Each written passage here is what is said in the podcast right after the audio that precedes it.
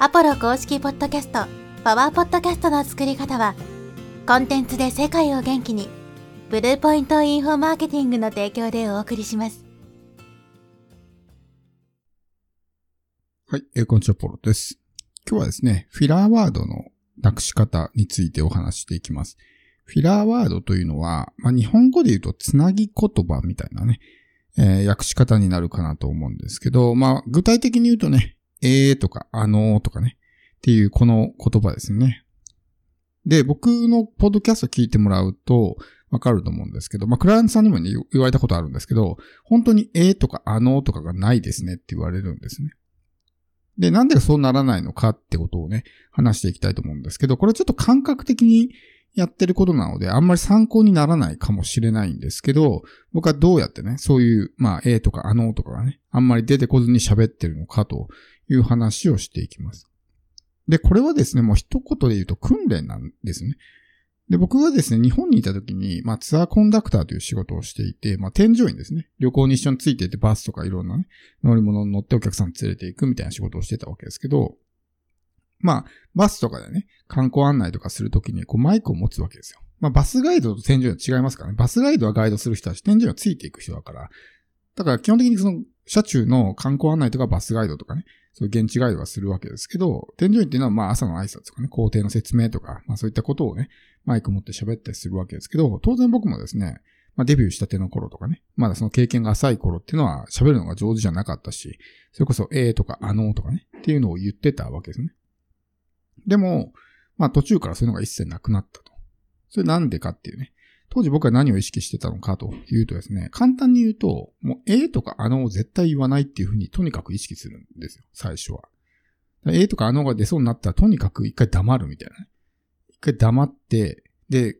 言葉が出てくるまでちょっと待つみたいなことをずっとやってたんです。そうするとこう、えーとかあのが出てこないんですよ。だから、ちょっとこれ本当参考になるかどうかわかんないですけど、とにかく、えーとかあのが出てきそうになったら、一旦止まるってことです。これはですね、やっぱり、えーとかあのが多い人、フィラーワードが多い人ってのは、相手にちょっとね、ストレスを与えたりすると思うんですよ。まあ、この演説とかね、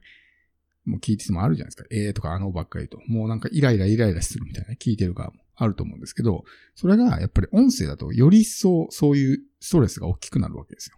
こうね、動画とか、この実際見たりね、する場合っていうのはそのビジュアルがあるから、まだそっちに意識がいってるんで、そこまでね、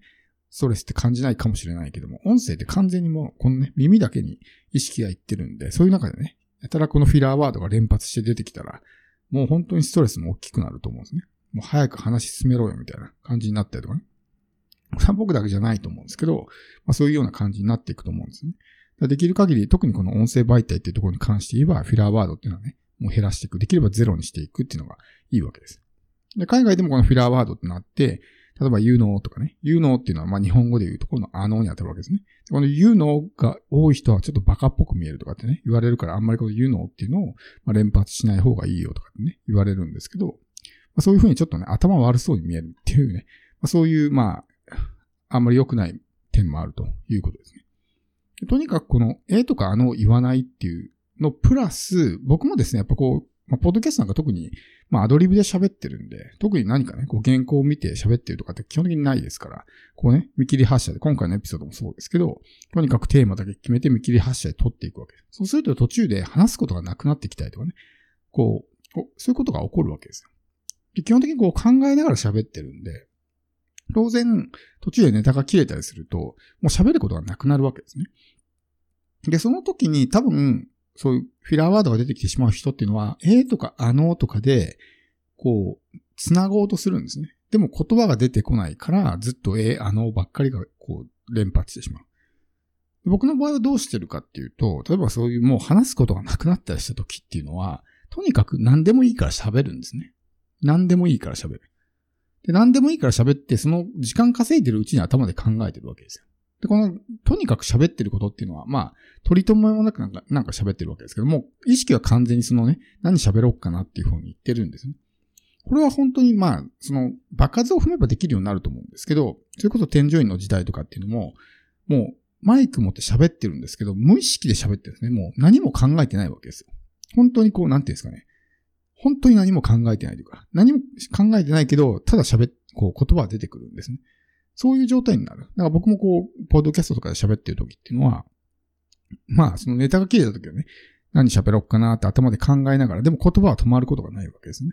だから特にポッドキャストとかっていうのはね、音声だから、あんまりこう無言の時間が長いとね、まあ放送事故みたいになっちゃうんで、やっぱり何かしら喋っていかないといけない。ってなると、とにかく何でもいいから喋るみたいな。とにかく時間を稼ぐみたいなことをやっていくと。で、それをすると、それをやってる間に、こうね、えー、喋るべきことが出てきたりとか、まあそういうので、まあ時間稼ぐことができたりとかするわけですね。あるいはその、えーとかあのっていう言葉を違う言葉に置き換えるとかね、そうですねとかね、よくあるじゃないですか、そのインタビューとかね。どう思いますかって言ったらそうですねみたいな感じでそうですねから入るとかね。で、なんて言うんですかねみたいな。僕もありますけどね。こう喋ってる時に、これなんてどういうふうに表現しようかなっていう時に、これなんて言うんですかねみたいな感じで、こうパッとね、言葉が出てきたりとか。でそこをえとかあのだとやっぱりちょっと印象もね、違うし。っていうんで、まあそういうような、ちょっと違う形のね、えー、言い回しをこう増やしていくとか。っていうふうにすると、あんまり相手にね、ストレスを与えることなく喋ることができるんじゃないかなと思うんですね。だからとにかくこの喋るのは練習ですから、場数をいっぱい踏むっていうのは大事ですし、そのえとかあのフィラーワードが出てきたときに、あの、それをですね、今あのって言っちゃいましたけど、ね、このフィラーワードが出てきたときに、それをもう言わないっていう意識をしないといつまで経っても改善しないんですよ。出てきたときにああ言っちゃったと思ったら、それをもう一回、じゃあ次ね、えー、なったときに、もう次は言わないようにしようとかって考えないといつまで経っても上達しないので。だからこそやっぱりこうアドリブで喋る訓練って大事なわけですね。台本読むっていうね、例えばこうセリフ形式の台本ってあるじゃないですか。あれ、あれの場合ってのは読んでるからこう言葉に詰まることはないんで、えーとかあのっていうのはね、こう基本的には出てこないわけです。こういうまあアドリブ形式で喋ってる場合っていうのはもうね、考えながら喋ってるんで、当然その何も言葉が出てこないときにフィラーワードでつなぐみたいなことってあり得るわけですけど、でも台本で読むっていうことしかしてないと、このアドリブで喋る、自分の言葉で考えながら喋るっていう訓練にならないわけですよ。だからさっき場数が大事ですよって言ったんですけど、場数もその場数の踏み方が大事で、常に台本をね、読み上げるみたいな。朗読ですね、要するに。朗読ばっかりしていても、そういう自分の頭で考えて、アイデアが出てこないときにどうやってその場をつなぐのかみたいな。まあ、そういうスキルって磨かれていかないわけですね。だから、いざ自分が一人で喋ってみようってなった時に全然言葉が出てこないし、ひたすらそのね、まあ、えーと、あのを繰り返すみたいなことが起こってしまうわけです。だからそういったことを言わないという訓練、実際自分で喋ってみるっていう練習をね、していかないと、なかなかその辺ってね、できるようになっていかないし。で、最初は絶対できないんですよ。絶対そういう言葉が出てきてしまうんですけど、出てきた時に、あ、言っちゃったってね、自分で意識するってのは大事です。でそこは何とも思わなかったら改善しないから。とにかくそこで言ってしまった時に、あ、言っちゃったからちょっと次が気をつけようみたいな感じで意識してると、出てこなくなります。本当にこれは僕も、あの、出て、まあ、またあのって言っちゃいましたけどね。まあ、こういう感じのあのはあれだと思うんですけど、まあ、こういう自分が喋ってる時に、喋ってて、ね、言っちゃったなっていうのを何回も何回も意識してると、言いそうになった時に一瞬言葉が止まるんですね。そういう感覚があったのは今でも記憶に残ってますけど、そういう風にしていくと、このフィラーワードがどんどんどんどん少なくなっていくんじゃないかなと。全くゼロにはできないかもしれないけども、圧倒的に頻度が下がるんで。特にやっぱりこの音声媒体っていうところは、こう、矢継ぎ早にというかね、間隔を空けずにバーッと喋っていかないといけないので。で、それがやたらこうね、間延びしてるとかっていう風になっちゃったりとか、ストレスを与えすぎる。特に、まあ、ポッドキャストはまだいいですけど、有料コンテンツになった場合、オーディオブックとかね、自分の音声プログラムとか売るときに、やたらそういう、まあ、フィラーワードが出てくると、これはもうちょっと有料としての価値がない、クレームにつながりかねないので、やっぱりそう音声プログラムとか聞いてもらったらね、喋ってる人ってすごい上手に喋るし、フィラーワードがほとんど出てこないと思うんですね。そういったところを、まあ、しっかりと見て、自分が将来的に音声コンテンツでマネタイズしていきたいんだったら、そういった形ではまずいわけですよ。やたらと A とあのばっかり出てくるみたいなね。そういったものはもう売り物としての価値がなくなるわけだから。だから普段からこういう場で、まあ練習を積んでおくわけですね。訓練をしておく。そうするといざそういう有料コンテンツを作るときに、そういう言葉が出てこなくなるわけです。なので、ね、日々の発信。もちろん発信する内容もそうですけど、こういう喋るときの訓練ですね。こういったところも意識していくと、まあ、上手に喋れるようになりますし、スラスラとね、言葉が出てくるようになるんで。このね、ネタが切れた時にいかに、ね、フィラーワードを使わずにその場をつなぐのか、何も考えずにとにかく言葉をね、何でもいいから喋るっていうのをやると、喋りながら、ね、頭の中で次喋ることが考えられると。ちょ、ちょっと高度かもしれないですけど、それができるようになってくるとね、まあ、こんな感じでアドリブでバーッと喋ることができるようになるんで、まあ、ぜひやってみてください。